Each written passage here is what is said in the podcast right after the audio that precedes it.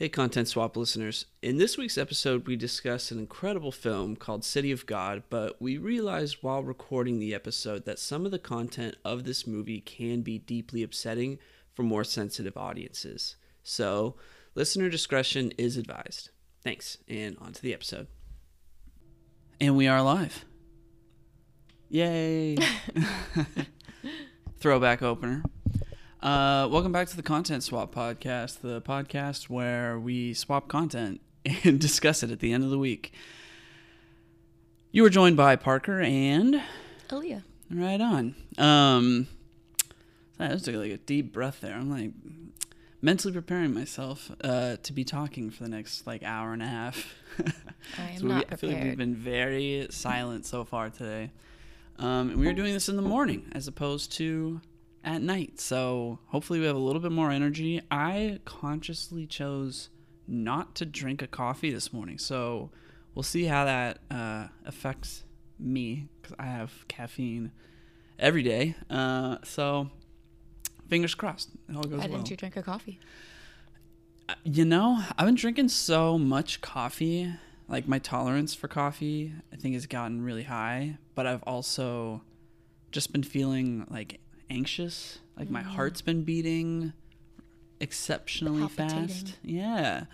I'm just like maybe I shouldn't be so jittery and just like anxious, but no, it's like an anxiety that comes that it's like I know I'm fine, but my body can't control. It's just, it's like, it's literally like my heart is just beating fast and I'm maybe breathing a little fast as well. So I'm, I'm just kind of thinking like maybe today I just won't have coffee and we'll see how that goes.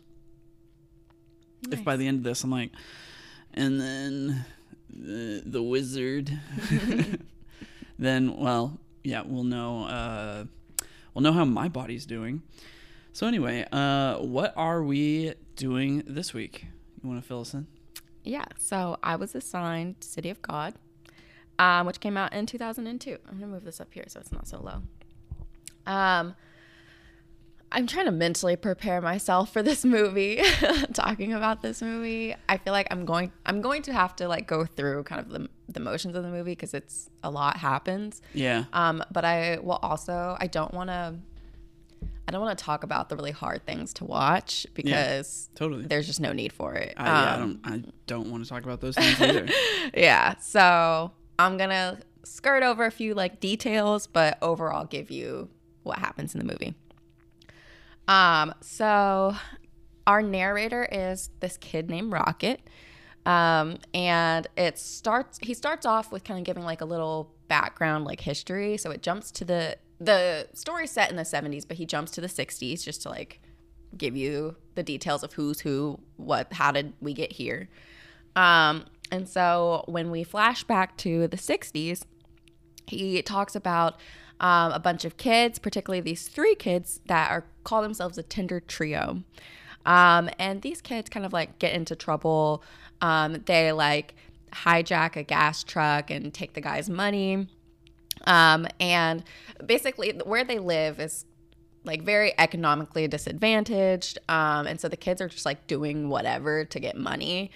Um, Where is this movie set? Oh yes, so set in Brazil in the city of God, which is like I don't understand. Like, is that Rio or is it not Rio? Um, the City of God is a neighborhood in Rio. Okay, got you. Clarified things. Um, so yeah, so one of these guys who are part of the Tender Trio is Rocket's brother, um, and they're all just kind of like doing their own. Like these three guys are doing their own thing, but will like come together to decide like, oh, should we go like rob this place? Should we do this? Like, what should we do? Um, at some point, there is a little kid who kind of joins in with them, and his name is Little Dice. Um, and he ends up having these like, he's kind of like he becomes kind of like a mastermind. Like he's like, I have a good, like I have good ideas. You all don't really know what you're doing. Let's like listen to me. Um, and so he comes up with the idea to rob um, the people at this motel. So they're like, okay, but you're gonna sit out here. We're gonna do all of it. Like we're not, we don't have any plans to kill anybody. We're just gonna get in, take their stuff and get out. So they, they tell little dice to to sit Um, Yeah. outside. Yeah. Um, and so they go in, they do exactly that. They take everyone's stuff and they get out. They don't hurt anyone or anything. And as they're getting out, the cops were called. So the cops are coming. Um, and two of them are like, we'll go get the car. This the other guy will go get Little Dice. Little Dice is gone. And so um, they think that the cops got him. Um, and so they leave and basically go into hiding because now the cops are like all around everywhere, like just really surveilling the neighborhood. Um, and so they've been kind of in hiding for quite some time. I think it was like a few months. It was like three months. Yeah, Yeah. that they were just kind of like not doing anything, just like hiding. Well, I won't say not doing anything. One guy ends up getting in trouble with his dad, and so he starts working with his dad. The other guy, um, what's the one? Not the like, one with the girl, church. but yeah, yeah, yeah. He's like, I'm done with this. I'm gonna go join church, and that's just like that's it. He just like joins the church, and that's it. Mm-hmm. And then another guy is like hanging out with this girl, um, and they decide like, let's get out of here, let's leave. Um, well, base. I mean, at the end of that, um, the guy who was going to leave with his girlfriend is trying to leave, but um, gets killed by the police. Um, and they realize, and then another guy realizes that Lil Dice um, wasn't actually taken by the police. He's alive and thriving. Yeah. So that that guy, um, what was his name again? was it Shaggy? No, I think Shaggy was the one that turned to church. Oh, I don't remember. Yeah, There's a well, lot of names. So yeah, there was a lot of names, but one of the guys in the Tender Trio, what is Rocket, the narrator's older brother, That's what I said. right? And he's the one that, um, Found little dice. Yeah, he's the one that finds little dice because he he finds little dice because he is running away from the cops because he like slept with this other guy's wife Yeah. and that other guy's all mad and they're sending the police after him um and yeah and while he's running away he bumps into little dice and he's like what the heck You're what alive. are you you're alive yeah You're and you've got you got money and Yeah. stuff Yeah. you're like hanging out Yeah. yeah Um, so yeah, so that's kind of like sums up the flashback. So it jumps back to the seventies. Um, oh wait, didn't his brother? Oh, little That's dice. later. That's oh, later. okay, okay, okay. well that's it i don't know how you are planning on telling the story are you telling it exactly as the movie presents it or are you telling just the events as they happen because I'm there's doing stuff the with as it happens. Okay, because there's all the stuff with little dice that you have not talked about. So I'm wondering if you are Oh. intentionally skipping Yeah. over little No, dice's so what I- parts, yeah. or if you're going to talk about those later when the movie introduces. No, I forgot about parts. those parts. Okay. So little dice, we learn uh, when when they had robbed the motel and the three guys left, he went inside and he murdered everybody. And basically, they're describing little dice as like he just loves, like he's just thriving off of killing people. Like he has like no moral compass. He just does whatever. Like he's just vicious, basically. Yeah.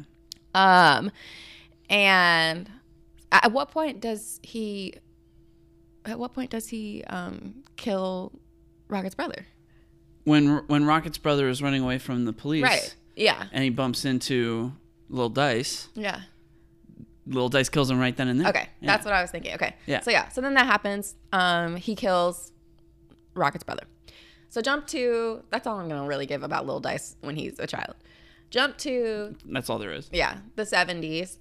Um, and basically, Lil Dice has now become Lil Zay. Um, I'm gonna just refer to him as Zay as we talk because it's just easier to say. And I think Oh, they call I- him Zay. Yeah, yeah. I wrote Lil Z. In my head, it was Lil Z, but it is Lil Zay. yeah. All right. Lil, Um, Lil Zay it is. Yeah. Um, so Lil Dice has now become Lil Zay. And basically, he decides with his friend Benny um, to take over the drug business. And so he uh, takes over this, like, apart- what he calls the, what's called the apartment. Um, where there's like a whole history to this apartment and like people who have been tenants of that apartment have been like dealing drugs. And so he takes it over with Benny. And they basically start this successful uh, business.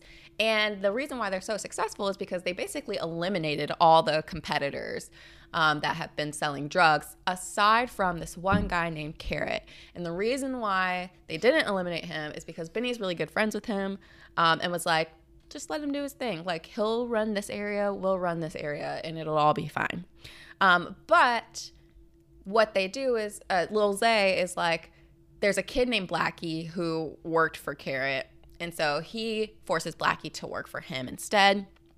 And so, yeah, so now they have, it's like two two people who are like kind of running the drug business within the neighborhood, within the uh, town or the community. Carrot and Lil Zay. Yeah. Yeah. Um, a lot to follow. Yes. And meanwhile, while all this is going on, Rocket is like hanging out with this, they call them like the groovies or something like that, like the groovy crowd. It's you know, it's the seventies. Yeah, it's like every every group in this movie seems to have a label on on Yeah, them. yeah. Um, Um, I just remember them them they kept referring to him as like groovy, and I was like, that's cute. it's like some kids like to hang out at the beach and smoke weed. yeah. Yeah. yeah, And like I had to look up a synopsis because I didn't actually take notes during the movie because there's like so much was happening, and I didn't want to like look away to write notes. And um, I think the like I, the synopsis on Wikipedia just called them hippies. Oh And I yeah. was like, I guess that makes sense. There's there is a lot of like it, this movie's subtitled because it's in Portuguese. Um, and basically anything that is a name was like translated Mm-hmm. to something that does not always directly translate. Yeah. um, for what we were reading. Yeah. So Um, yeah, that, they could have been calling them the groovies in the subtitles, but in the context of the actual Portuguese language, it could Mm-hmm. they just could have just been calling them hippies. Yeah. Um, so an important thing to note, and this will come up again later, um, there are these little kids that they're calling the runts. Um, and these kids are like robbing a bunch of places. And Little Zay has basically gone to a point where there's no like he's running his business but there's no like police kind of like surveilling things. Like he's been able to do it without drawing the attention of the police. But because these kids are like robbing the like stores and things it's bringing police in and that's not good for business. Yeah, it's I mean it's like they're allowed to sell their drugs and they pay off the police. yeah. So the police are happy, but then when kids are getting, you know, are not obeying the law of the land, um, the law of the land not being the actual law, but like the drug dealing etiquette, I guess, um, then it becomes a problem for the police. Yeah. yeah um so keep that in mind that'll be important later um while as we're following rocket's kind of story rocket is trying to pursue pursue photography um, and he's working at a supermarket to save up some money for a camera the runts happen to rob that supermarket and the owner thinks because um, rocket is from the same neighborhood he's like you all like you set this up so i'm firing you. So he loses his job. This causes him to like be like what the heck? Like i try and do good and it gets me into this situation. Like maybe i should try and do bad and maybe i'll be more successful. Um, but you know he's very kind-hearted. He can't go through with it um, he tries to rob this guy who works on the bus named ned and they refer to him as knockout ned. Um, but he can't do it because he's like he's a cool dude. I don't want to i don't want to do anything to him. So he doesn't. Um, and i i'm mentioning him knockout ned specifically because he will also come back later. So put a pin in that. Um, but rocket also tries to do that with other people um, but just like can't go through with it. And then is like whatever. I give up. Um, so going back i know i'm flip-flopping a lot but that's kind of what the movie does um, so now put rocket aside meanwhile benny who again is really good friends with zay and um, We're doing the Benny part now? well that's what happens Yeah, as- yeah. yeah Yeah, no, no. I'm Um, excited. Yeah, so Benny is really good friends with Zay um, and has been like doing this whole drug business alongside him the whole time. Um, and Benny decides he decides to become friends with like this like hippie group that Rocket's a part of. Um, and so he does, and he really enjoys hanging out with them. he like has one of the guys um like buy him uh, this one of the guys always comes to him for like drugs and so he has him buy uh benny has the guy dry him ugh, buy him clothes There's a guy named Tiago. Yeah. And Benny asks him to buy him clothes. yes um and so yeah so he just like becomes he basically becomes friends with everybody everyone loves benny Yeah. um He and- dresses awesome. He's got a cool Yeah. attitude. Yeah. So yeah, he's just cool He's with just everybody, and he's not as like harsh as Zay is. Um, he's like, there's no need to like terrorize people. Like, just tell them don't mess up, and then let, let them go. You know. Um, and so he becomes really close with a girl named Angelica, um, who Rocket had a crush on, but like that didn't work out because she liked Benny. Um, I mean, who who wouldn't? yeah, he's a cutie. Um, and so he becomes really close to her and he decides that he's done with this whole drug business. He wants to get out and just live his life with Angelica. He's in love, you know? And so that's what they decide to do. And they host a farewell party for Benny, or Benny gets a farewell party. And it's this huge party with like everybody. You got people who are in this like hippie crowd. You've got like the drug dealers or whatever. You have like people from churches, and Benny's going to them being like, I'm to go to church. I promise. I'm to go to church.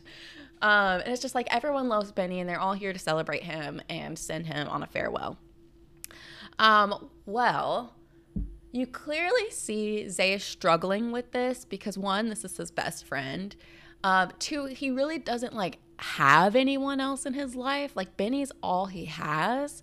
Um, and so he's just really torn up about it. Things are changing and he's not happy about it. He had these dreams of, you know, like expanding, I guess, the drug business and like, you know, ruling over the neighborhood with Benny. And now Benny's telling him that like there's more to life than this and he doesn't want to be a part of it. Like it's like really challenging Zay. And so he's kind of just like struggling during this party. Like he's just kind of off to himself. He asks a girl to dance. She says no um, because she's with someone who happens to be Knockout Ned. Um, and so like he just got shut down by this girl.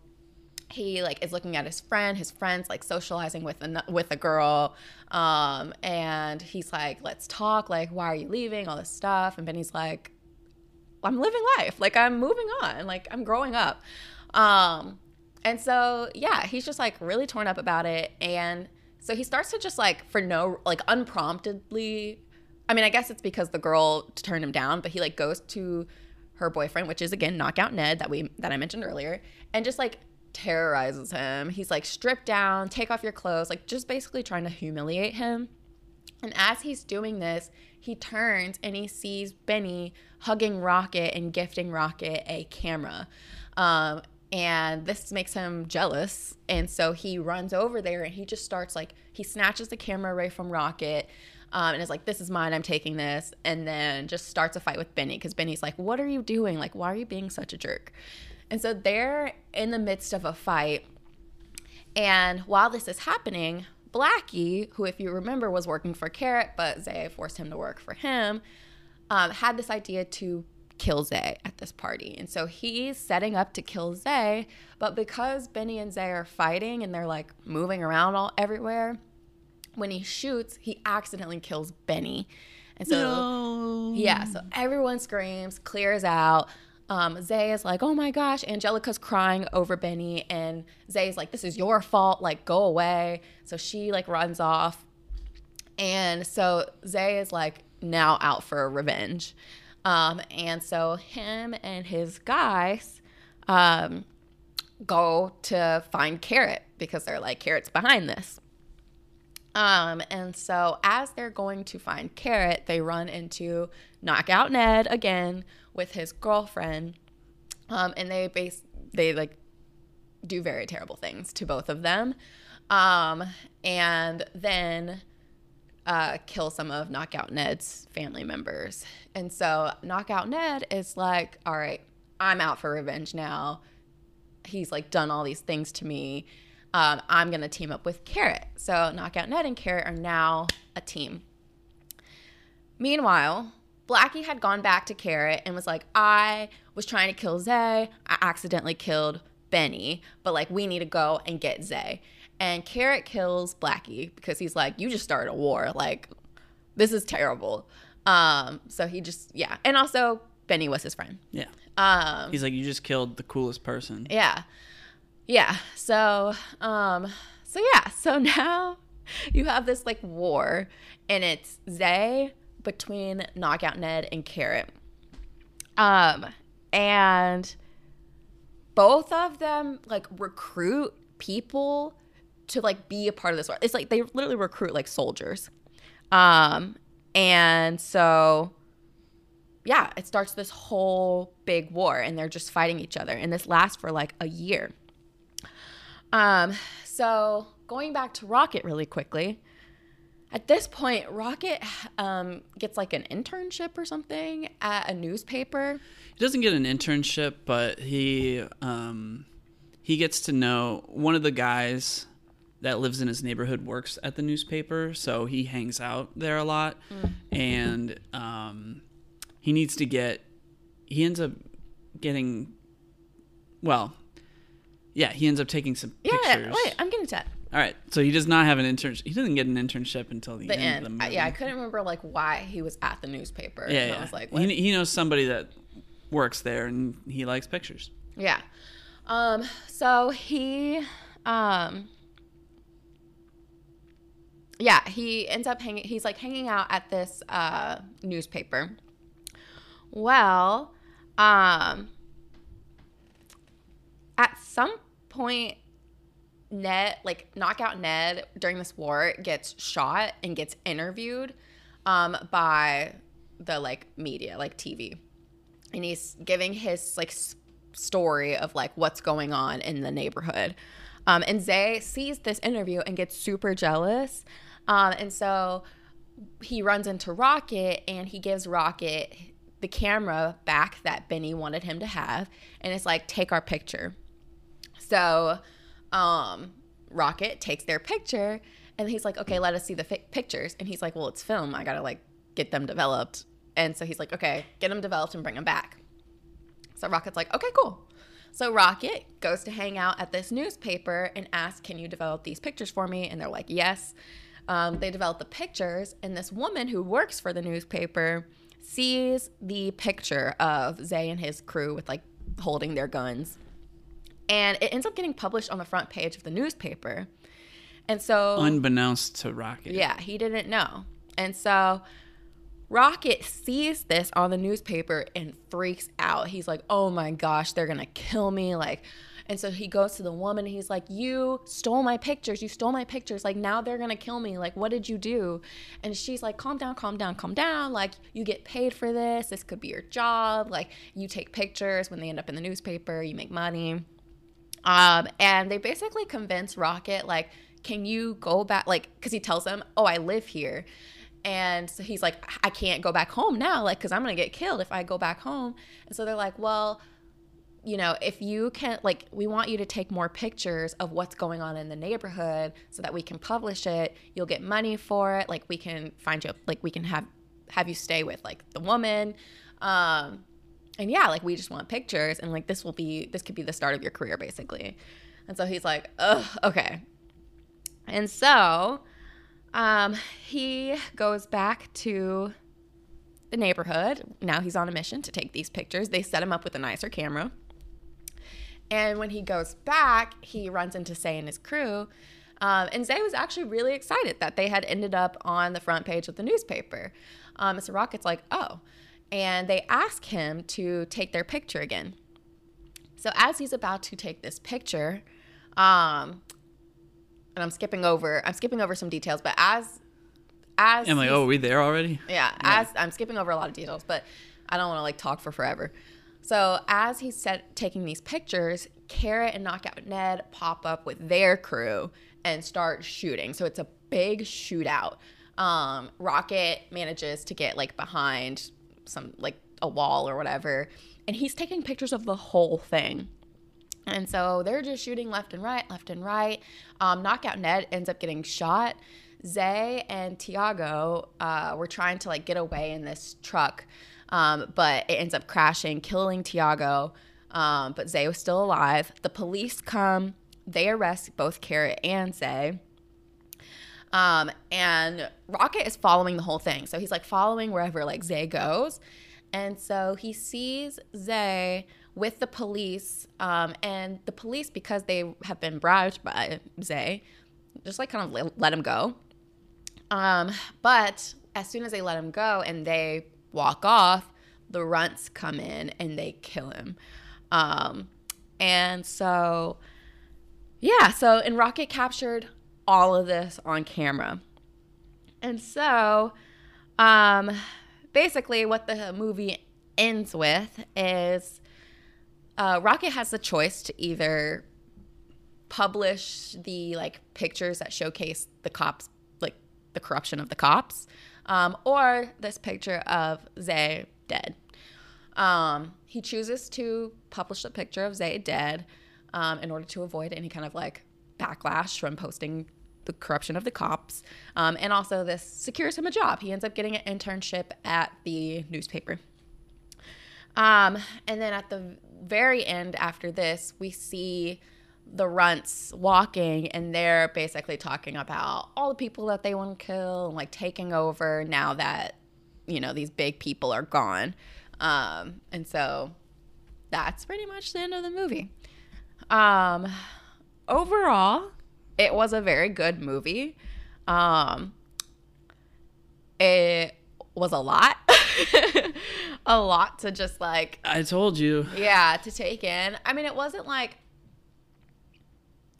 there were only really two parts that were really hard for me to watch the rest it's like okay this is like honestly kind of like your typical like Whoa, typical. What's that about? yeah like it's like i mean it's kind of your typical like what's the like i don't want to like i want to use a good term that's not like weird Mm-hmm. like a, it's like a typical story about like people trying to live in like poverty like people like gangs Right. like you know Right. um like it's like if it's still the same kind of things that you see in those in like movies that are portraying that um but yeah but there were two specific parts that were just like a little A too uh, too much yeah too yeah. much for me Yeah.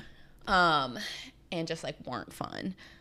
Um, but what I do think makes this stand out from like other movies that like are portraying gangs and things like that um, is like Rocket's aspect of it. Um, and I don't know. I feel like just the way the storytelling was done, the way it was filmed, Yeah. like the cinematography of it is very different than what you typically see. Um, Yeah. The the the writing, directing, cinematography, and editing Yeah. are all really, really, really well done. I mean Yeah. the the way that like when when Rocket very first goes to the apartment to Mm-hmm. like buy a joint for Angelica, was that her name? Mm-hmm. When he, he like goes to the apartment to buy a joint um, for Angelica, and then like while he's there, Lil Z walks in, and it and that's when Lil Z takes over the apartment. But like when Rocket, we get the perspective of like Rocket coming into the apartment. Then we get the story of the apartment, and then it like shows like just the history of the people who've been in the apartment, and then it all leads up to that part where Lil Z then walks in to take over the apartment. But then we get the whole background of Lil Z and like everything that he was doing when he was younger as Lil Dice, like filling in the gaps of his story in the flashback parts. Um, and then all of that leading up to him walking into the apartment and taking over the apartment. So it like it plays out that scene like three times and it shoots it from like multiple different perspectives, like from like the back wall of the apartment to all the way to like behind Lil Z's back when he walks into the apartment. And like I was I, I paid a lot of attention to that because I, I was really impressed by yeah how they how they wove all of this stuff together in such a way that it's like oh this person well they just did this thing because remember back in that scene earlier that happened and they were there and it's like you didn't notice it but they actually were there um, none of this like retconning putting Jason Momoa in Fast Five in the new Fast and Furious trailer. No, nothing like that. It's like, oh, that character was legitimately like there. You just didn't notice, but if you were paying attention, you would have noticed. Um, so that that aspect of it is just like, it's ex- such a dense movie. Um, there are so many stories happening simultaneously within you know the overarching story which uh, i i was kind of blown away by it Yeah. Um, the action scenes reminds me of like Romeo plus Juliet, like the way and like the feel of it. Um, Mm, interesting yeah. I- don't know. I feel like there's a few parallels there. Um, which made it a very captivating movie. Um, just like visually. But the, the baz luhrmann romeo juliet movie I don't know who's that. is that With Ro- the the one leonardo with Leonardo, DiCaprio? yeah. yeah my, it's my bad Um. So yeah, so uh, yeah, overall, I mean, I enjoyed this movie. Will I watch it again? Probably not, just because it's a lot. It's a lot to digest. Um, but yeah, I don't know. I think, I mean, I think it's a good movie. Yeah, the um I am sorry. Like I forgot. Like I knew like I knew this was going to be a lot. Um and the things that I remembered where like before we started watching I was like, "Oh, like I just remember some stuff that like happens in this movie." Um weren't even the two things that you were talking about. Yeah. Like I was thinking about like when Lil Dice like went into the motel and like murdered everybody, and I was just like, dang, like that's I remembered that. But then these other things happened, and I'm watching this. I'm like, oh my god, um, I was not prepared for that at all. Well, I feel like as a culture, we're now like so desensitized to that. Like, like the motel scene. It's like that's a Quentin Tarantino movie right there. You know, like it's yeah, like yeah. so it's like that's whatever. But when you have like, there's something that happens to two children. And then there's something that, and like they're very, very young children. And then something that happens to a woman. And like, that's really hard to watch. Yeah. and it's like that's just you just don't you don't want to you don't want to look at it. Yeah. Like I like I closed my eyes because I just like could not look at it. Yeah, no, absolutely. The um, gosh, what was gonna what was I gonna say? I found a, a note in the making of the movie where they said they didn't want to like sensationalize the violence. They didn't want to glorify it. Like you say, a Quentin Tarantino movie. Quentin Tarantino would glorify the violence. In this case, they kind of any like shooting or you know like violence from shooting a gun was usually depicted like off screen or like it was never depicted to be extremely gruesome. Um, it was depicted in a bit more of like a casual like this happens all the time sort of way. Um, like people would get shot and they'd go oh and like that's how you know they got shot. It wouldn't do you know like the crazy sensationalized stuff like a mm-hmm. quentin tarantino movie would Yeah.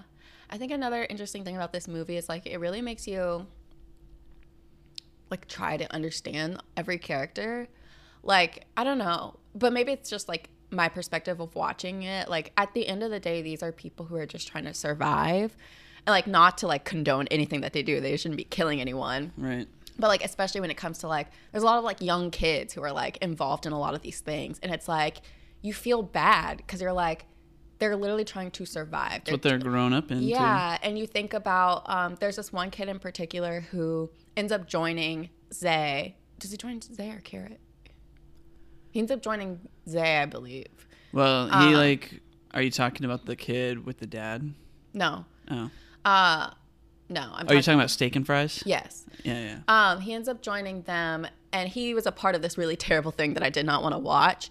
But it's like, even though he did this really bad thing, I was like, oh my gosh, like he's just like, it's either kill or be killed, you know? Like, Yeah. so it's like, what do you do, if, especially as a child? How do you handle that situation? There's like no right way to handle that situation. And I like that the movie like gets that message across of like this child had literally no choice. Yeah. And it's like I cannot sit here and say that this is a terrible child because it's like what, how Well, I think the oh only. I, the only character that I feel like I can look at and say they are terrible is Lil Zay's character. I mean, he like yes, this is the environment that he was growing up into, but he was obviously like when you look at the dichotomy between him and Benny, mm-hmm. Benny is living the same life that he is, but Benny yeah. is taking things in stride and uh, being a little bit more like we don't have to take everything so seriously. And Lil yeah. Zay is choosing to take everything yeah. into this like power dynamic where he has to be in control of other people. Yeah, for sure. No, I'm not saying that I, I looked at Lil Zay and was like, oh. No, no, yeah. I was he's, like, he's, he's doing a lot. he's a very unsympathetic character. Yeah, yeah.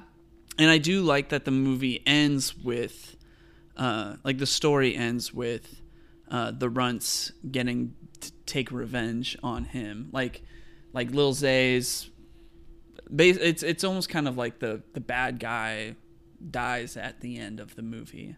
Um, yeah, but there's something like really unsettling because it's like the cycle will just continue. Well, that's also part of the message. Yeah. yeah. Um, so, on that note, um, I mean, the movie is based on real events. Um, it's not like totally one to one accurate, but like there was a pretty crazy drug war happening in the city of God in the 70s. Um, and the the kids, the runts, um, as they're called in the movie, the as you pointed out, like at the end of the movie, they are talking about like, oh, let's make a list of people that we're gonna kill. Um, and I can't find my note on this. Um. Da, da, da, Sorry. Um. Well, okay, I can't find it. It's in here somewhere. I guess not. Um, yeah, they were making a list of people that they were going to kill, and um, those kids actually ended up like. Oh, I found it. Um, those kids, the like in real life, grew up to become like the Comando uh, Vermelho, um, which is like one of the most notorious gangs in Rio, and they're known to like have a death list. So, mm-hmm. um, them at the end, like saying all that stuff, like, "Oh, let's you know, let's create a list of people we're going to kill." It's on the one hand saying like, "Yeah, the the cycle is not going to stop." Mm-hmm. Um, it's like these kids who were here for all of this are going to carry it forward.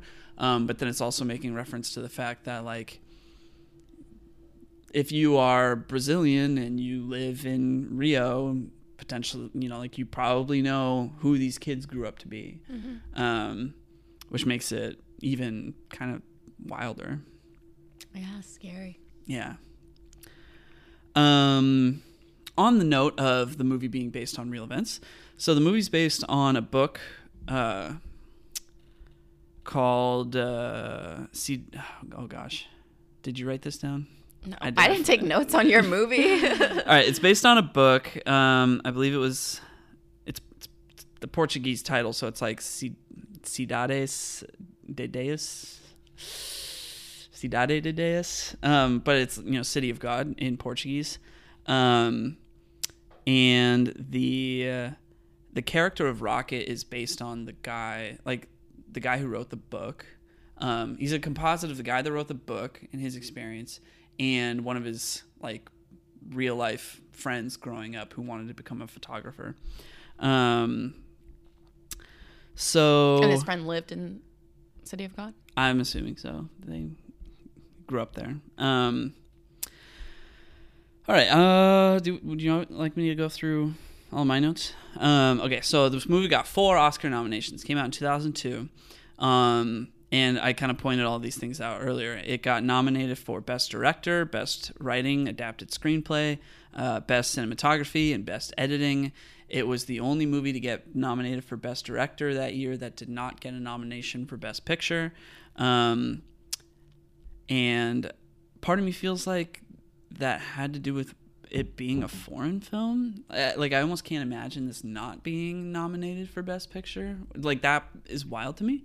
Um, but it's the first Brazilian movie to receive more than two nominations at the Oscars. Um, on the IMDb top 250 movies list, it sits at number 24, which is high. That's very, it's very good. Um, last time I said a movie was like 167, and you were like, "That's well, that's significantly lower than 25, 24. But in the pantheon of movies, 167 is pretty good. You know, like there's a there's a book I forgot who wrote it. Um, it's called like 1001 movies to watch before you die. I've seen that. Yeah, this book. My friend used to have that book, and I would always look at it. It's like a thousand and one movies that are like, yeah, you should watch these. To be like 167. Okay, 167 out of 1001. Yes, that's fantastic. 167 out of 250. It's is not a- 167 out of 250, but to even it's 250 out of every movie ever. I stand by what I said. It's 167 out of every movie. Anyway, so this is number 24 out of every movie on IMDb as of the recording of this podcast. Uh, it was directed by Fernando Meirelles and Katia Lund. Um, they yeah they co-directed the movie together. Uh, Fernando went on to direct The Constant Gardener and The Two Popes. Um, they also made a TV show called City of Men with many of the same actors that. shortly after release. And then a film called City of Men, based on the show, was made in 2007, but done by a different uh, film team.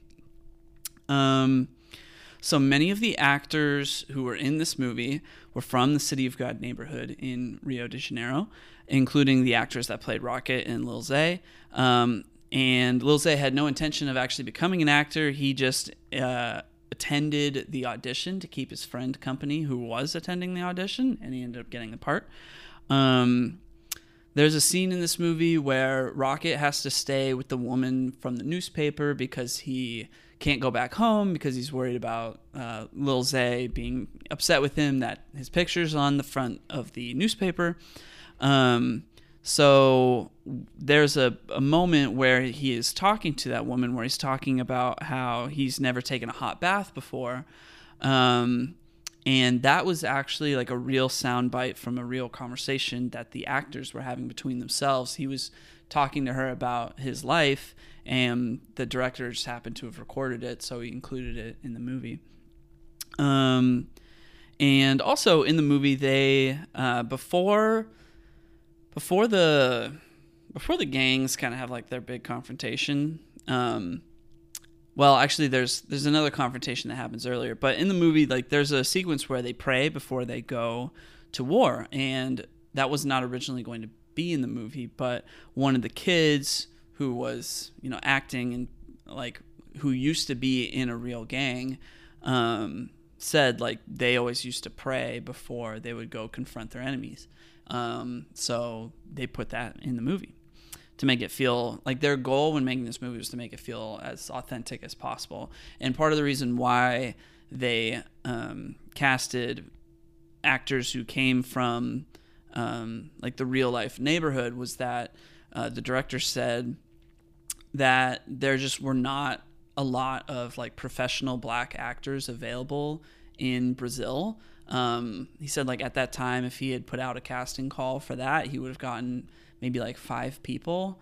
Um, so that's why they you know, they hired people like from the neighborhood um, and could like provide their experience to the depiction of the story of the movie.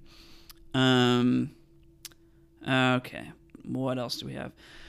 As for the actual like filming of the movie, it was not filmed in the city of God. It was filmed. It was filmed in Rio, but it was filmed in like a an adjacent neighborhood because it actually would have been too dangerous to film in the city of God. Um, and da, da, da, apparently, the director said that if he knew the dangers of filming in a Rio favela going into filming, he wouldn't have made the movie. Which I don't know. Um, apparently, I also did read that they shot a short film in uh, Rio favela, kind of as like a test to see how well it would work. If they could then like they were still working on the pieces of City of God. So they, they wanted to see like can we sh- film this short film? Can if that goes successful, then we can film this feature film.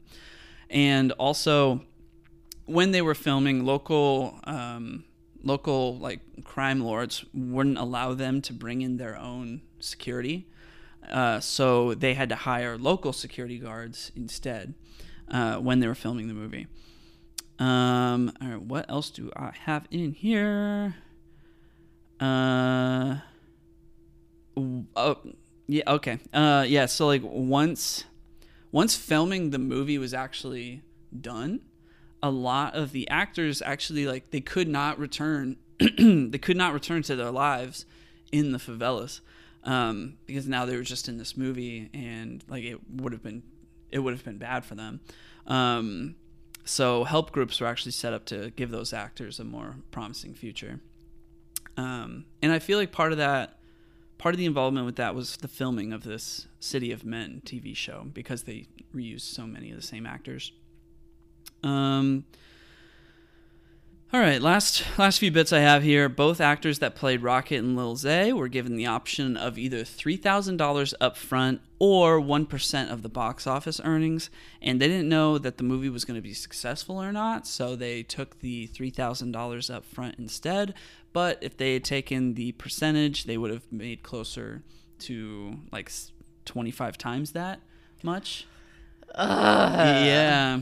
So if I've learned anything from any time I've ever heard about an actor making any percentage of a box office, um, is to take that deal. Like, if you are if you are an actor and you are listening to this right now, and you are ever offered a percentage, take it because that's where the money is. I mean, I get why they wouldn't take it. Like, it makes so much sense why they wouldn't take it because it's like, How especially if even you don't, yeah, especially if you don't have much to start with. It's like any money's better than no money, you know.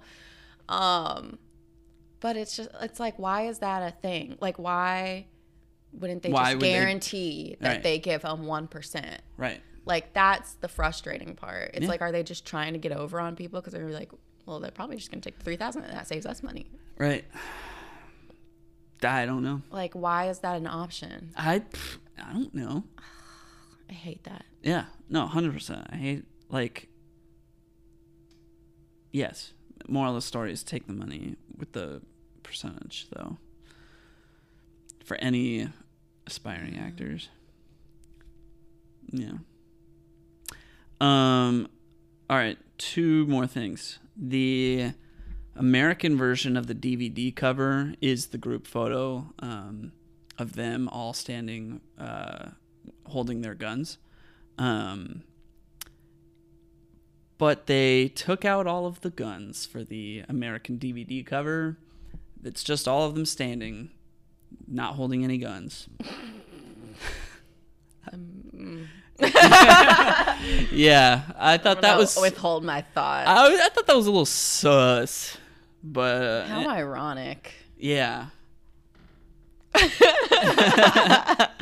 If you, for those not watching, I just rolled my eyes. Yeah. um, all right. Last thing I have is that the final shots, uh, the final shots where Rocket is, uh, he's taking pictures of like the police interacting with Lil Zay, and then the runts killing Lil Zay. Um, that sequence is kind of filmed subjectively from his perspective. Um, and for that sequence, they actually did, they taught uh, Rocket's actor how to handle the camera. Um, and he's the one that actually shot that sequence. Um, and I, I wasn't sure if you touched on this, but like, there's a guy, there's a guy like that. Just kind of quickly going back in the story and, and talking about like kind of I guess the the themes at play here. Um, there's a guy who is like selling guns to Lil Zay's uh, crew, and um, like when Lil Zay basically like takes that like he keeps his money, he takes that guy's guns.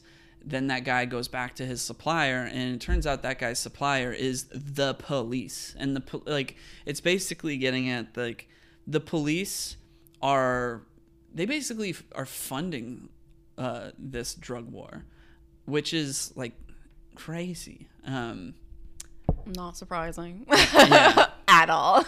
but anyway, yeah, it, it all it all just really like highlights like I there's so much just like about a part of the world that I learned from watching this movie the first time that I just never I was completely ignorant to um, going in and it's also really well shot and there's a lot going on and it's extremely well written and it's a very dense movie and it feels like you're never bored. There's always something happening. Um, it's a very full two hours and 10 minutes or however however long it was. And that's why i picked it. Gotcha. yeah. Any final thoughts? No, I think I gave them all. all right Yeah, you'll never watch it again I don't think so. yeah I, yeah, I wouldn't anticipate a reason why. I don't anticipate myself being like, I'm in the mood to watch City of God. You know, Right, right. like it's not like a this is yeah. this is one of those movies that you watch because it's like it can teach you something it's also like if you know anything about film like there's just a lot that's really well done um it's yeah it's one of those critically acclaimed movies that like yeah maybe you don't need to see again like requiem for a dream or something like that um Though I would much rather rewatch this than Requiem for a Dream, probably. Have you seen Requiem for a Dream? Nope. Well, we are not gonna. I don't. It is not on my plan to ever assign because it's just a dreary movie. Um. Anyway, them's my thoughts. Nice. All right, moving on. Mhm. All right. Uh, fill the space while I take a sweet water. I have nothing to say. Uh, all right. I have like no water, so you have some of mine if you need it. Okay, thank you, honey. All right, let's see how this goes. So I was assigned this week a movie called The Wiz. Um, it came out in 1978.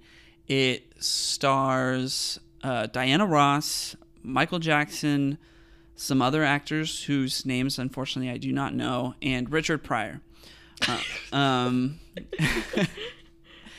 and what The Wiz is, is basically a telling of the story of the Wizard of Oz, um, but it takes place in a city setting and um, stars a predominantly black cast and focuses on a lot more of like black American culture and weaving elements of that into the story of the Wizard of Oz.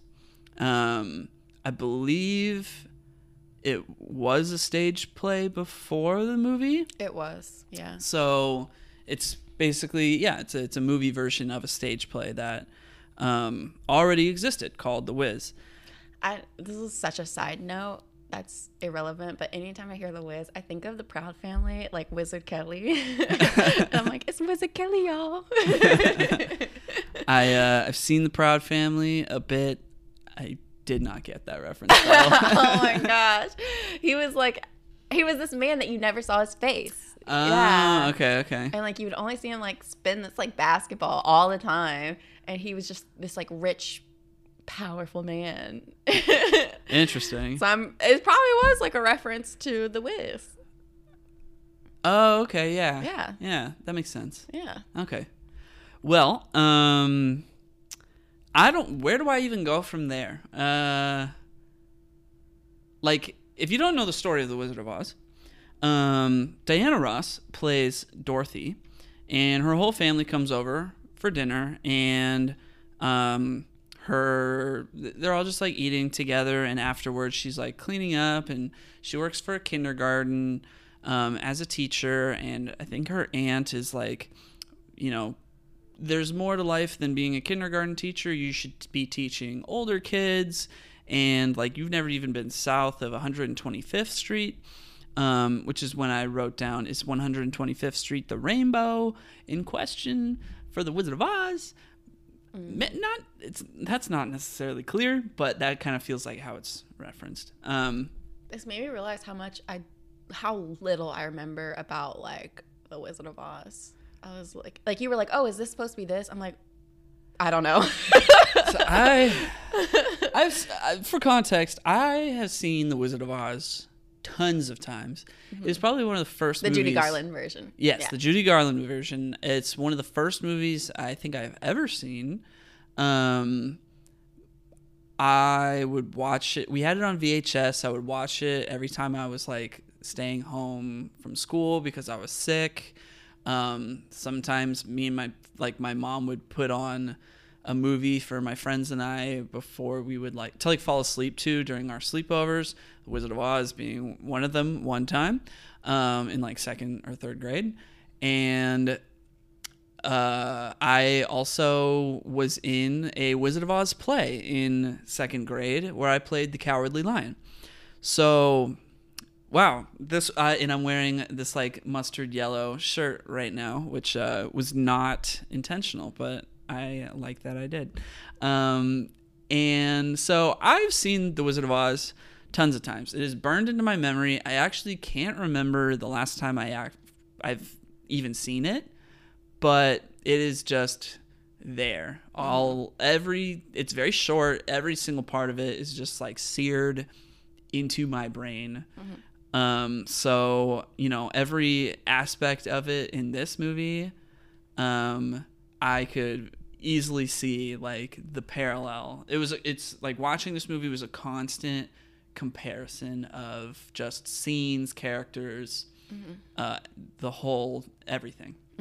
So, um, so Dorothy, Dorothy's like cleaning up, and she has a dog named Toto, and Toto runs off, and she goes to get him outside on the street, and there's this blizzard that is just going hard, um, like like a like a snow tornado. It's like literally just like pounding her with snow, and I'm like, oh my gosh, like how did they do that on the set? Yeah.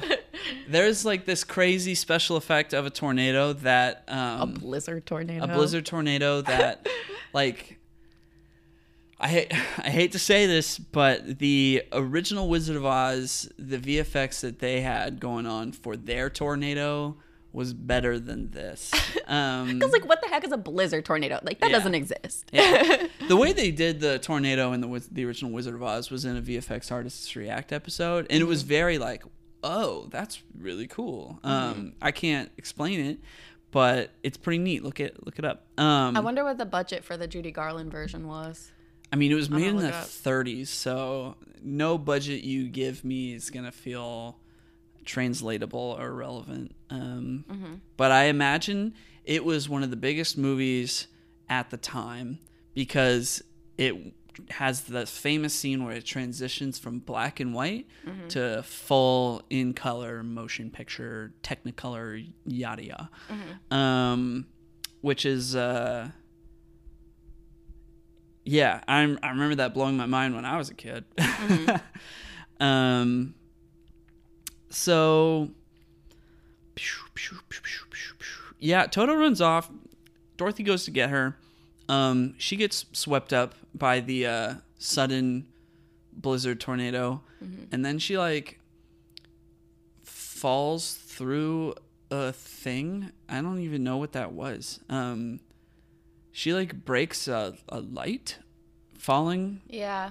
and then the uh that light falls on the wicked witch of the east um which is how it happened. I mean in the original wizard of oz dorothy's house gets lifted up and then falls back down and she went over the rainbow and landed on the wicked witch of the east uh, like the house landed on the wicked witch of the east. And then um, the wicked witch of the east had the ruby slippers and then dorothy put them on and then the wicked witch of the east like disappears well in this it's like the silver slippers and there's she basically lands in like munchkin land um, do they call it munchkin land in the movie Um, I don't know what they call it. Okay. think. I, I don't remember. but where she lands like it still very much like feels like a city um and there is this awesome sequence where there's like graffiti on the wall and there's like it's in the shapes of like people, but then like people actually come off of the graffiti on the wall, which is like very trippy. And so many parts of this movie are like just sheer imagery alone. I am like, dude, um, oh my goodness, uh, like s- stuff has been seared into. I've got new stuff seared into my brain now. It makes me think of um, who's the artist? Oh my gosh, why am I blanking? Who does like the silhouettes in New York? Um, and we don't know like who he is, like what he Banksy? Banksy. It makes me think of didn't like remember when Banksy did like Dismal Land and it was like Disneyland, but like Oh yeah, talking But, about is- all is- the like everything was basically broken or like yeah, everything was like broken, but it was also like commentary on like issues in the world. Like Little Mermaid was in like pollution, like water polluted water or whatever. yeah, yeah, yeah. yeah. It kind of like gives that feel. yeah totally totally um oh okay wait so the wicked witch of the east in this is called Evermean and miss one who is basically the uh the good witch of the north um thanks her everybody's like th- all the graffiti people are thanking her You're like you broke the curse. yeah, yeah, you broke the curse. Um, which in Wizard of Oz they sing "Ding Dong, the witch is dead." The witch, old witch, the wicked witch. Ding dong, the wicked witch is dead. um, yeah, I've got all the songs uh, from Wizard of Oz seared into my brain as well. Thank you, second grade. Um, which uh, Dante, who was on our uh, Old Boy and uh, Fifty Shades of Grey episode, he was the Tin Man in that same play. So there you go. Wow. So, um, all right. At this point in the movie, like, you know, it's still the very start, but um, a lot of songs have already been sang, and Yeah.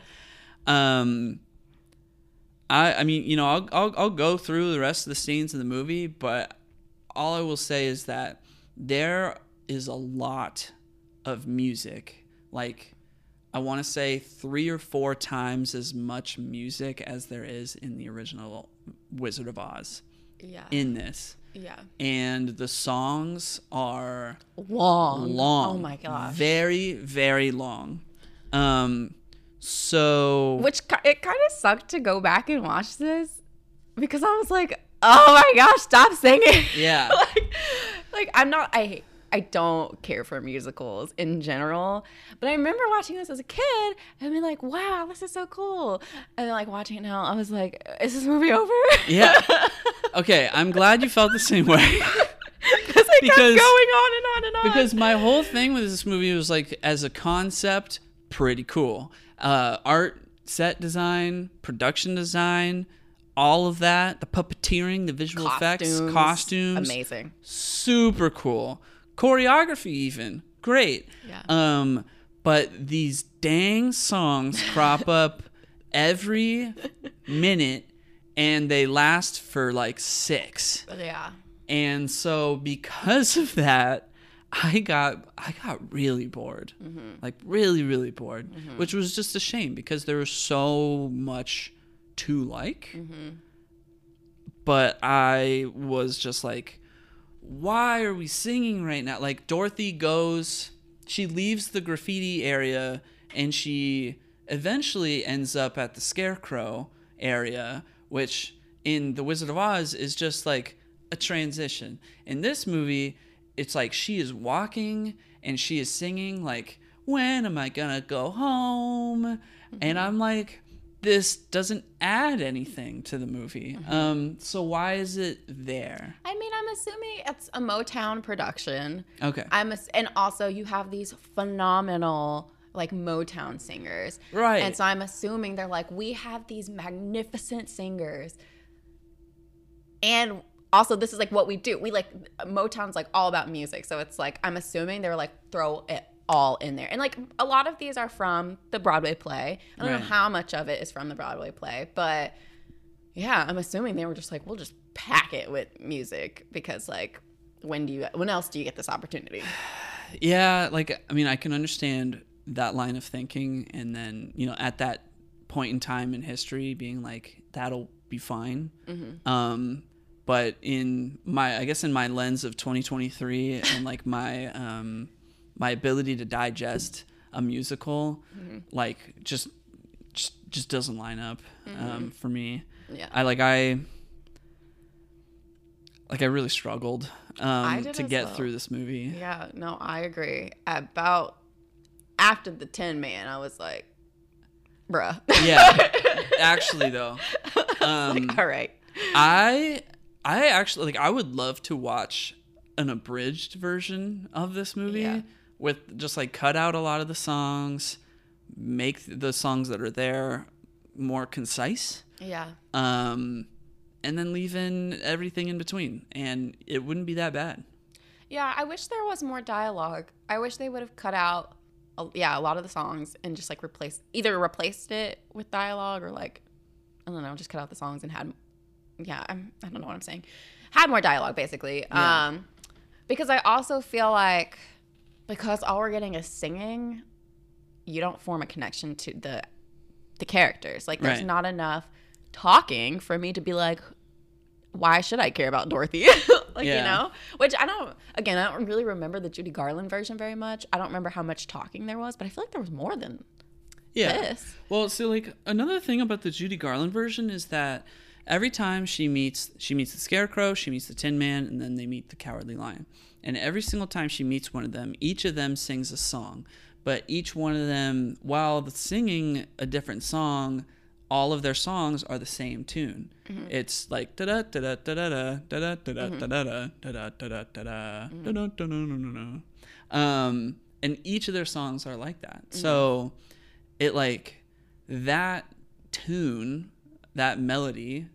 like sticks with you throughout the movie because it it repeats, and then every time they walk along the yellow brick road, they're like, "Follow the, yellow brick road." Yeah. Yeah.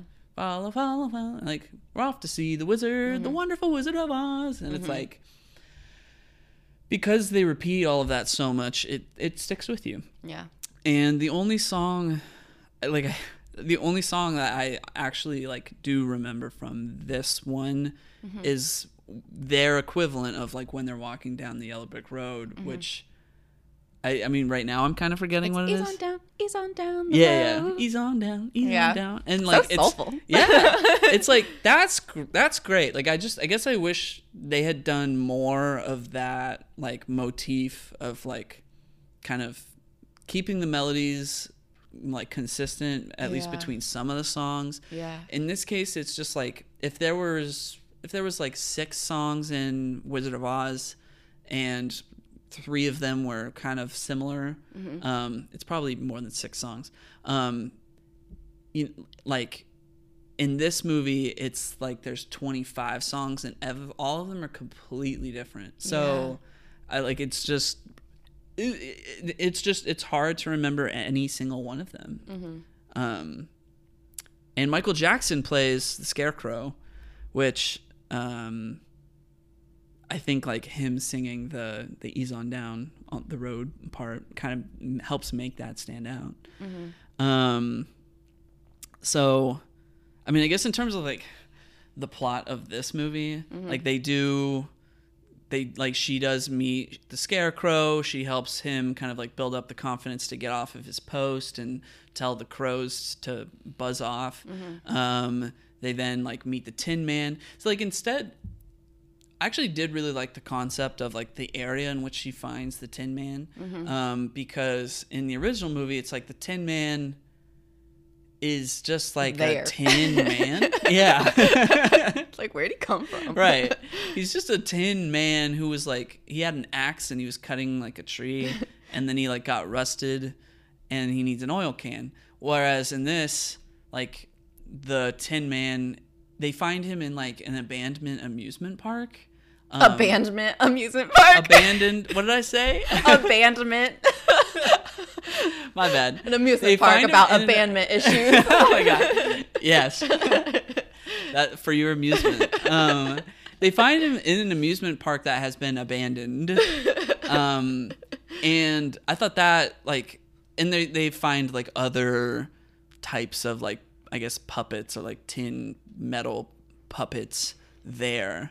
Um, and also there's a part where like the Tin Man is singing, and then these like faces on the wall are like real women, and they like open They their look like eyes and they start singing. Yeah, they Yeah. look like wood. Like they like, legitimately look like wood. Yeah. And I was like, whoa. Also, potential nightmare fuel. Um, Yeah. like the whole movie is potential nightmare fuel. Honestly.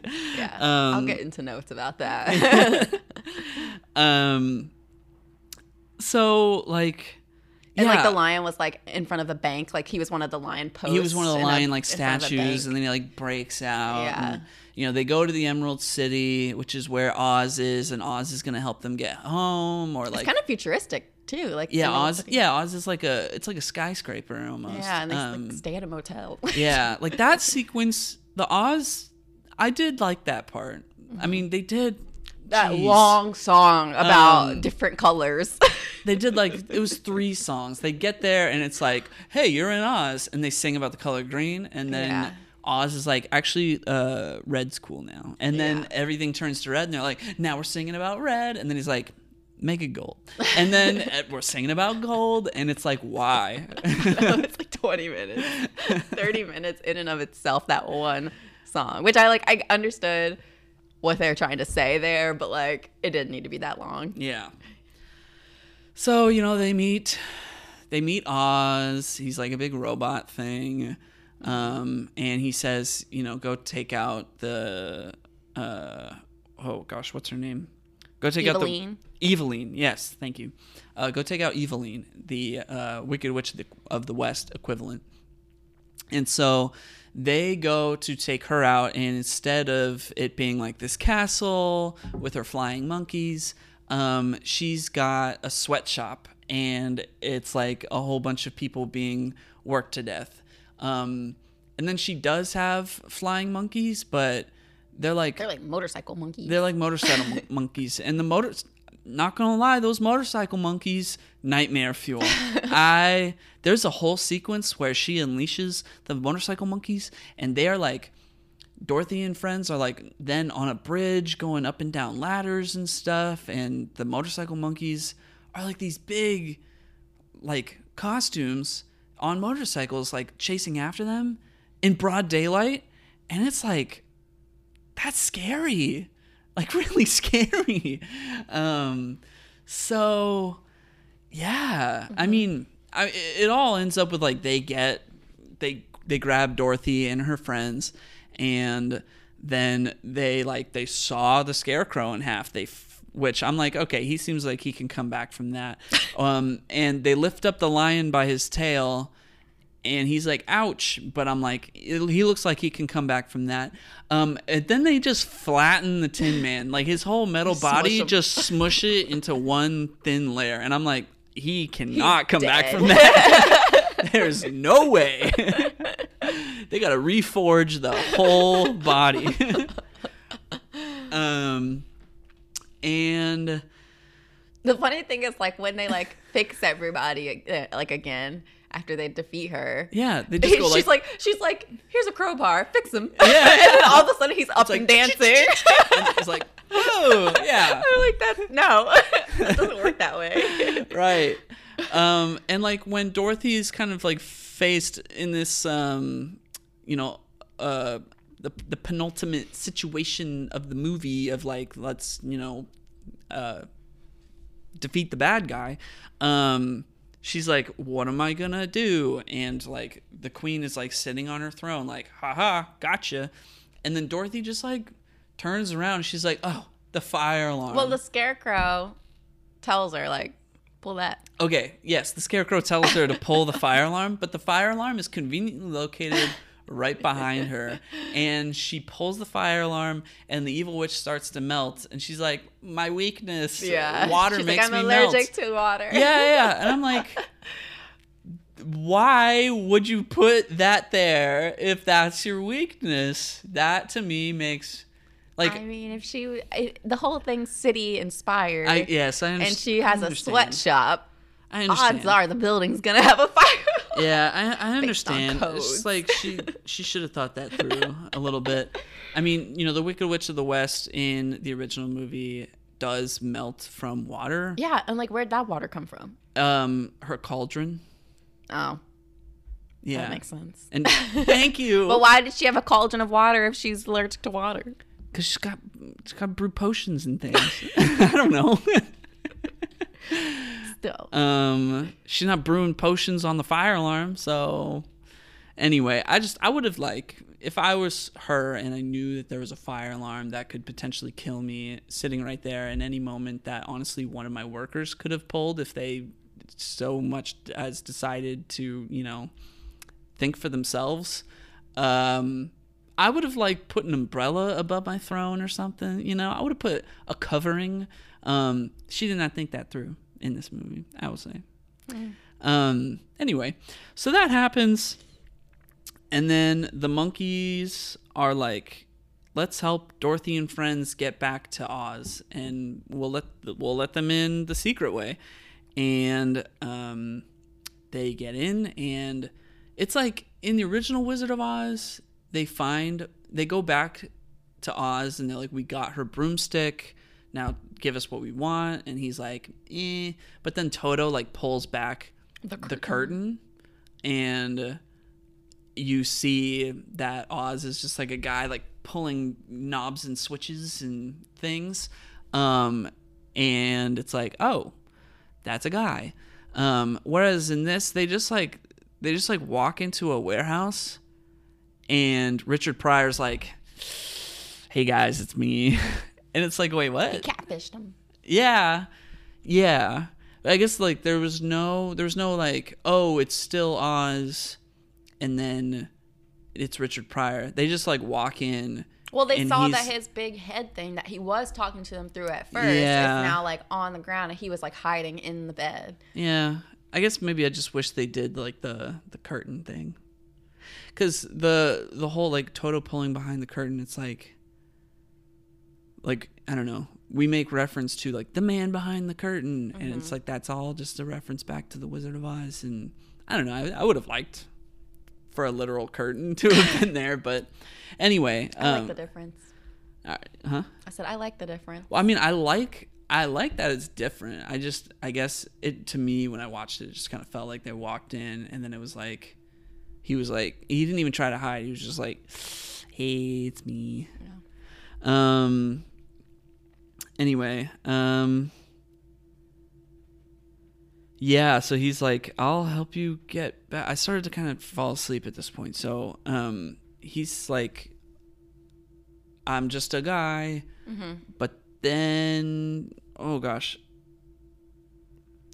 the good. Oh yeah, Miss One. No, no, not Miss One. The other good witch, uh, makes Dorothy and her friends realize that all the things that they wanted the whole time they had in them all along.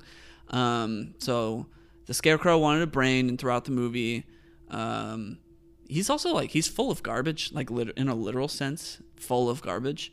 Um, and a lot of that garbage is like these philosophical quotes written on paper. Um, and so because he's been like reading these philosophical quotes, he like is actually a very smart guy. So she's like, "You've been smart the whole time. You, ha- you have a brain." Um, and the Tin Man's like, "Gosh, I wish I had a heart. I don't have a heart." But he like he cries over the things that happen to everybody else throughout the movie. And when he cries, I mean, he cries. He cries perpendicular. I still want to know how they did that Yeah. effect. I'm like, how was that happening? Like, here's my face. He cries out. um, and yeah, that fe- that effect was very impressive. Um, so yeah, it's like, oh, he actually is very emotional and he he cares a lot, and you know that's that's sweet. And then the cowardly lion, um, you know, he f- saves his friends a bunch of times in the movie. There's a subway sequence, by the way. Wow. Um, there's like so cool. it is very cool. Um, there's yeah, they're they're in the subway, and there are these like pillars in the subway, and at one point the pillars Break. break off. It's like these tiled pillars too. They just break off, and they start like attacking Dorothy, and the Cowardly Lion comes and like saves her, and it's that again, nightmare fuel, um, the fuel of the nightmares.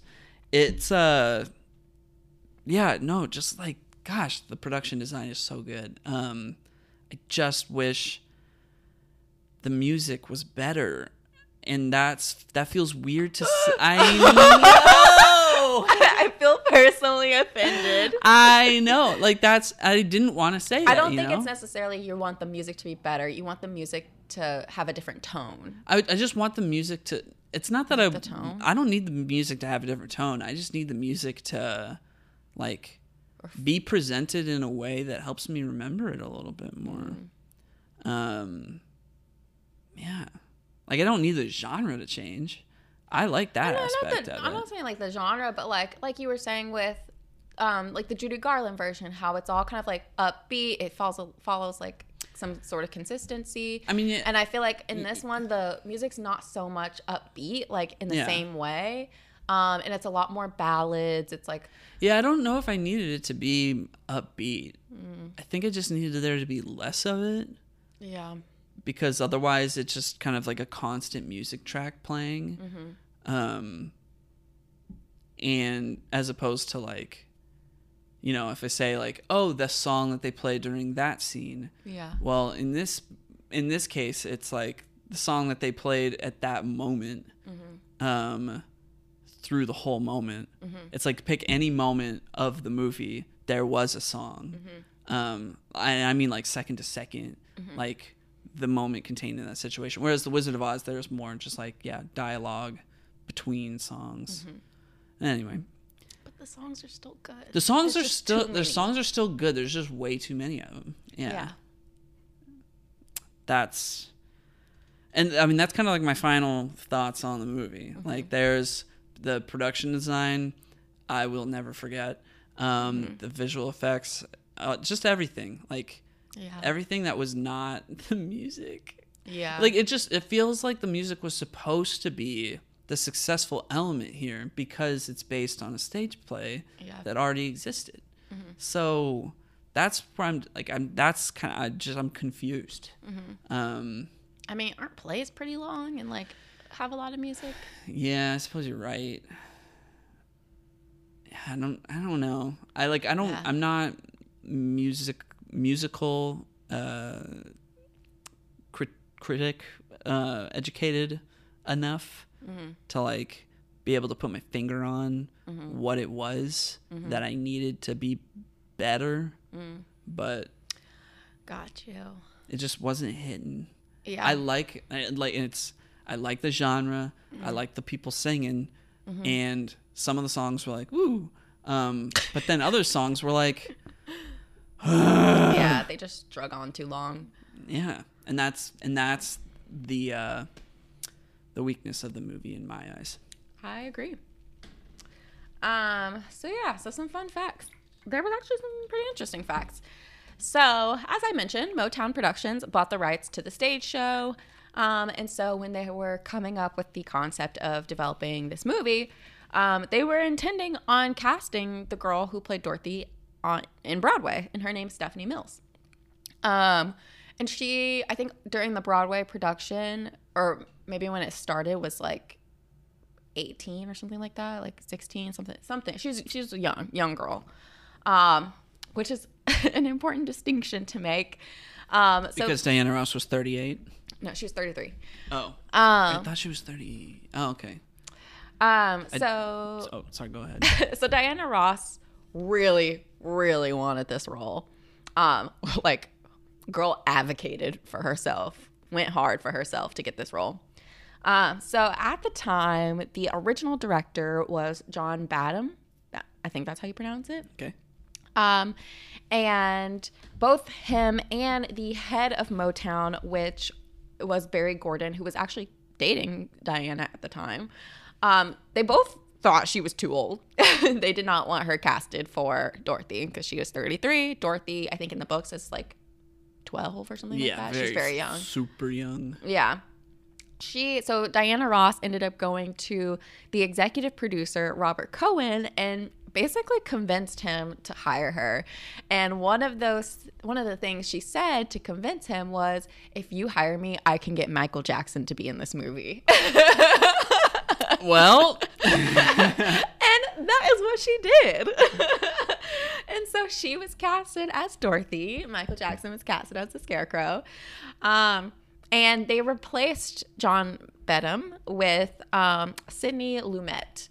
Um, so yeah, so he ended up directing. So Sidney was chosen to direct primarily because of his reputa- reputation for um, finishing his movies on time and within budget. Um, however, I think this movie did go over budget.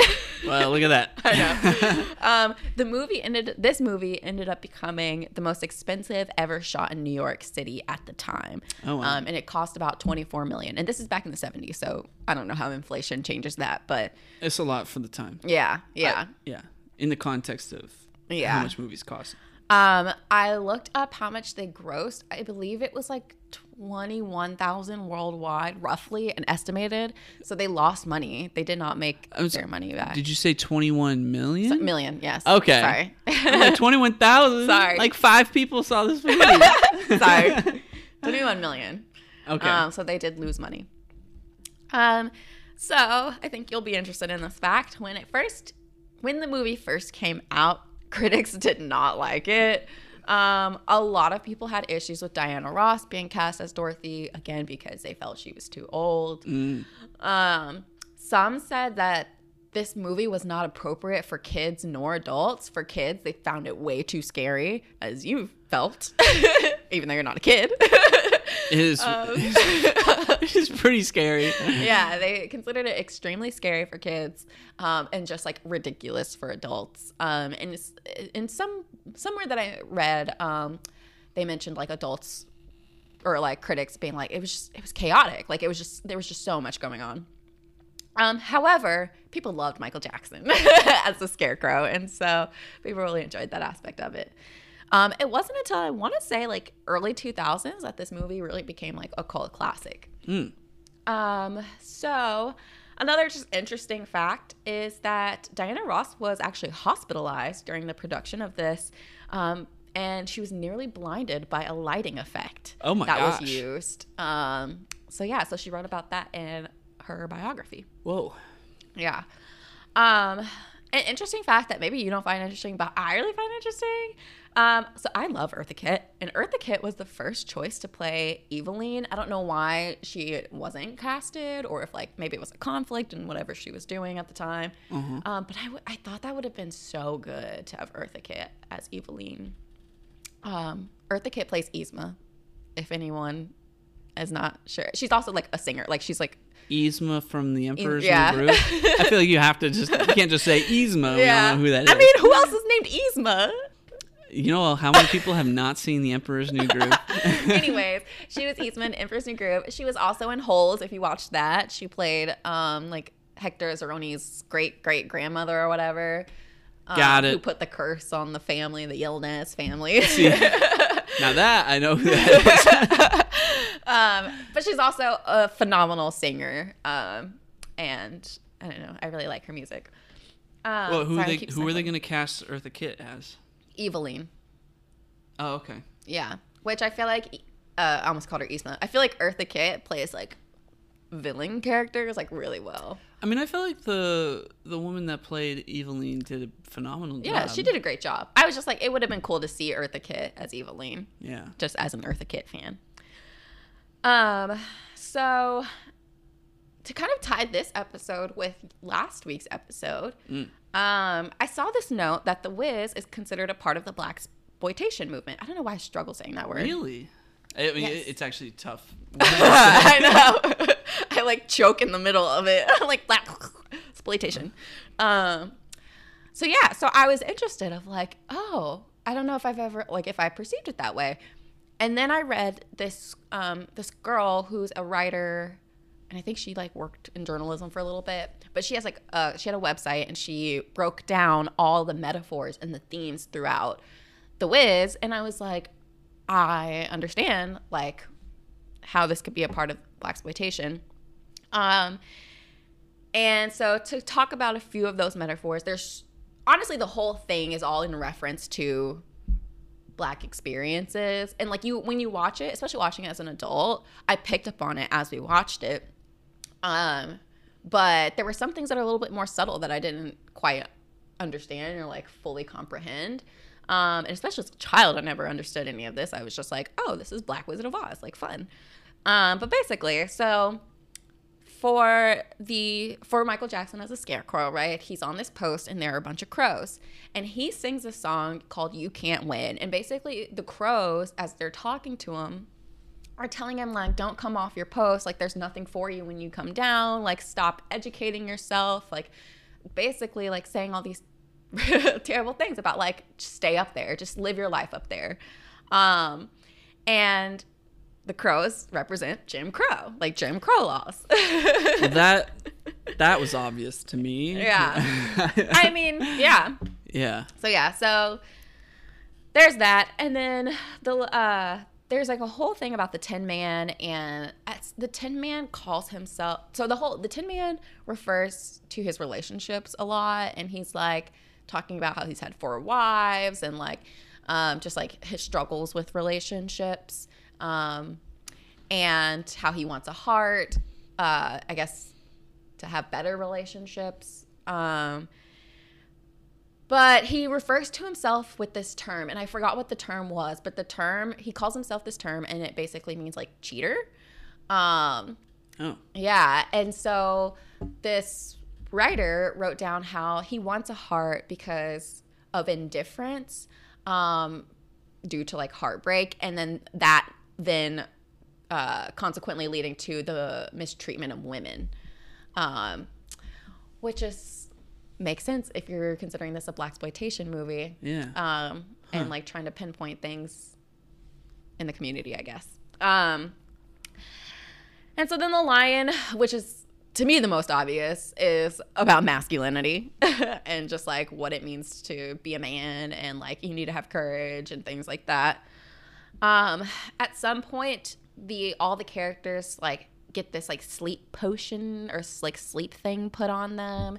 Um, yeah, in the that, original Wizard of Oz, it's like they're walking through a poppy field that the witch put a spell on, and then it makes them sleepy. But in this, it's yeah, it's these girls who like give them something, yeah. um, and it's basically poten- well, it could potentially be a metaphor for drugs in a community. Uh. Um, there's also so in the movie, and this is a thing that makes no sense, and I like could not put my finger on why this was a thing. But there's these cabs. Yes. as soon as you said no sense, I was like, it's probably the cabs. Yes. So every time Dorothy shows up to a place, there's a cab, a yellow cab, and it's like a car that's running and she goes to get inside, but it switches to like not available and drives off. So and they, the windows are like curved outward and have checkered flags on them.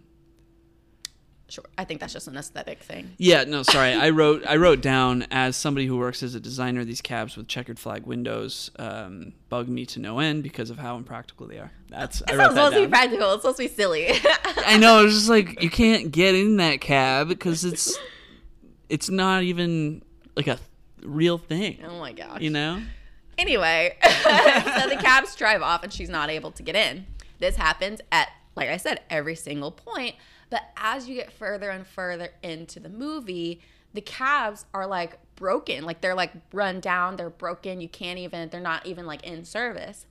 And so the writer of this article made a really interesting point and was talking about how the cabs represent like businesses who just profit off of like black people's dollars um, and then as you go on into the movie, Dorothy and her friends, they don't even try to use the cabs. And so because they're not using it, the cabs are like run down, like they're like out of service because it, they haven't been used.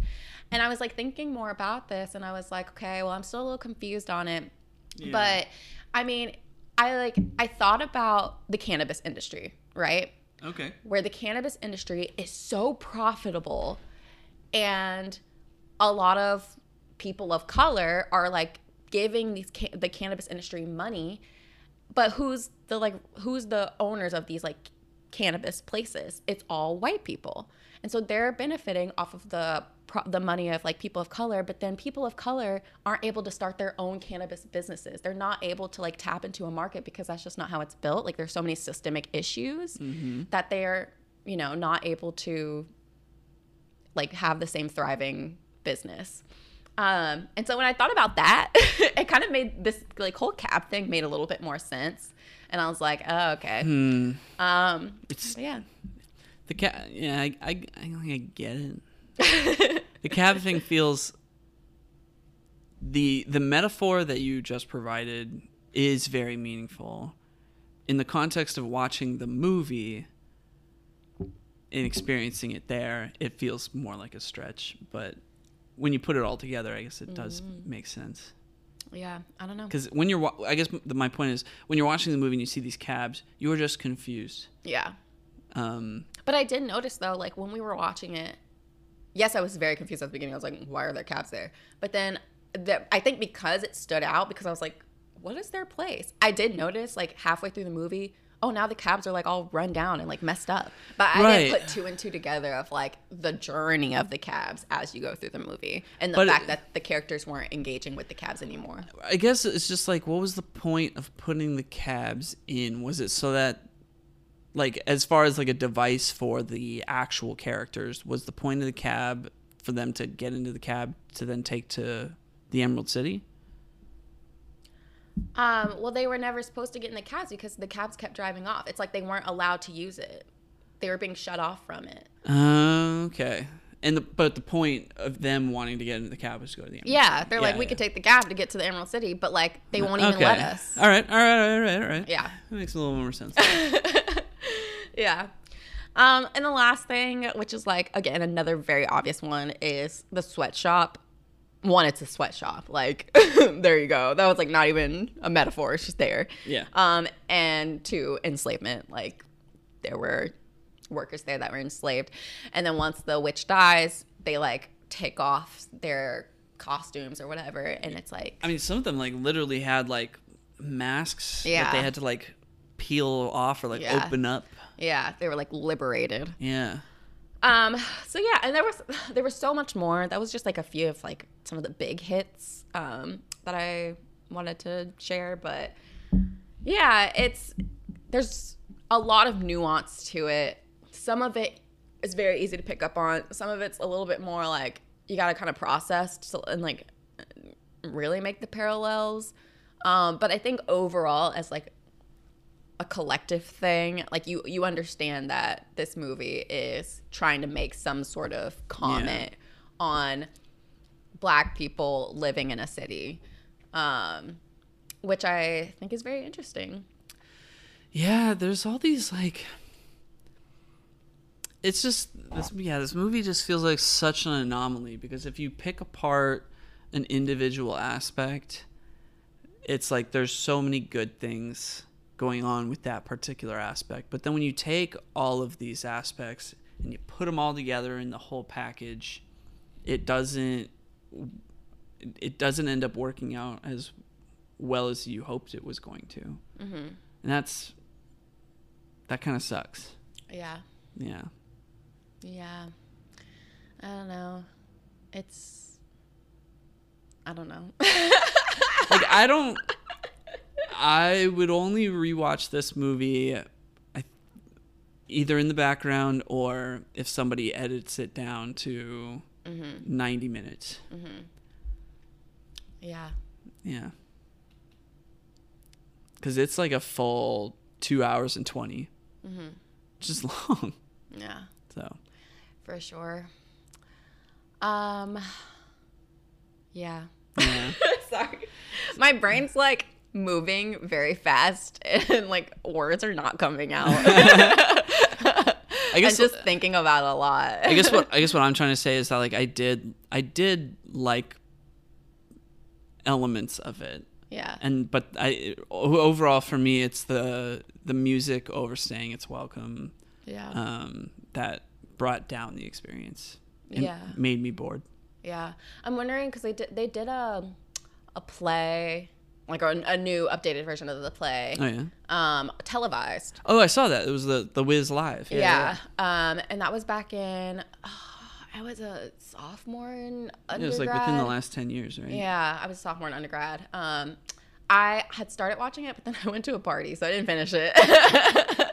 so I don't quite remember. I don't know what happened, or like if it was good, or like what people thought about it. But it seemed like it was gonna be really cool. Um, I would I would watch that. Yeah, Yeah. yeah, um, yeah. Yeah. It's it's a weird one. Unless it's two hours and twenty minutes, and then I might reconsider it. I mean, it might have been, um, you know, with commercials and everything. I, yeah, it's just it's weird to come back to this. I, and honestly, I didn't watch this movie too much as a child. Like, this isn't like a movie that I like. Yeah, just kept watching. I just remember seeing it as a child and being like, wow, like Black Dorothy, Black people, Michael Jackson. This is so cool. Like, this is great. Um, and then like never really came back to it. and so then when we had this, I was super excited to watch it again because I was like, I remember like being a kid and really liking it. And then yeah, it's just like it's a bummer that I'm like, oh, it was a lot. like it was just too much. but I still appreciate. I appreciate it for the culture, you know. Like I appreciate what it gave us, especially as a black person. Um, and yeah, so I think it has a it still has a special place in my heart, despite maybe not watching it again. I don't know. Maybe when we have kids, that'll be yeah. a, I, I mean, I would not be surprised if this isn't the last time I watch The Wiz in my lifetime. yeah. I would like to show our kids this movie. Yeah. But I guess that's that. Also, I want to specify when I was talking about cannabis, I'm not saying that only people of color buy cannabis products. Oh, I'm just saying because they're people of color are criminalized for it. Yes. That was the distinction I was trying Yes. to make. Good point. I didn't even catch that. I was like, it was in my mind, and I was like, I feel like I said that in a weird way. Um. So yeah. So should we go ahead and assign? Yeah, let's go for next week's assignments. I'm gonna be honest. I didn't pick something, but I think I know what I'm gonna give you. I I know what I'm gonna give you. Uh, yeah, I am gonna go for something on the simpler side. Uh, Thank goodness. I am going to um I'm actually going to I know we still haven't even finished One Punch Man, but I'm going to give you another anime. Um and I'm going to give you Initial D. oh, interesting. Yeah. Okay. Do you know what that is? Yes, I know what that is. I literally got you a sweatshirt with a car from it. Oh yeah, yeah, that's right. Yeah, um yeah, I don't I don't expect you to like fall in love with it or anything. I'm just like, yeah, I could use 5 episodes of Initial D right now. That sounds fun. okay. Yeah. That sounds good. Um Okay. I I have been in a very terrible mood this whole week. So I'm going to give you something that's just so lighthearted. Yeah, let's go for it. Yeah. Um I'm going to give you Life Size, which is a Tyra Banks and Lindsay Lohan movie. Oh, I have not seen that. Yes, I am. I've been wanting to watch it. I love that movie. Like I go hard for this movie. So I am so. This is one of those movies when I was a child would Yeah. watch every week. I yeah. Part of me feels like I have seen it. Yeah. But I like. I all- constantly It is all it. gone. So Yeah, I can't. I would love to. I would love to watch it with you next week. Yes, I am so excited. I just need something to like cheer me up because I feel like I, it's been a it's been a week. It's been. it's it has. and I, I feel like my energy is trans. I'm projecting it to everything and Yeah. everyone, and I hate that. I was I was so exhausted after work yesterday that I was like, you know, thank God it's Friday. But then I was like, oh, we got to spend two hours watching City of God. Yesterday you were like, so I'm like, just we'll just do it. yeah, we'll we just, just do we just we just had to do it. um, and I mean, it was a great movie, but yeah, um, a simple simple anime, I think, Yes. and uh, and a Tyra Banks, Lindsay Lohan movie sounds phenomenal. I know. I can't wait. I can't either. All right. yeah. Then we will see you then. Uh, until then, um, we'll be watching Life Size and Initial D. Wow, thank you, honey. I'm doing next- that to yes. be a butt. yeah. Next week's episode, life size and initial D. We'll see you then. Bye. Bye.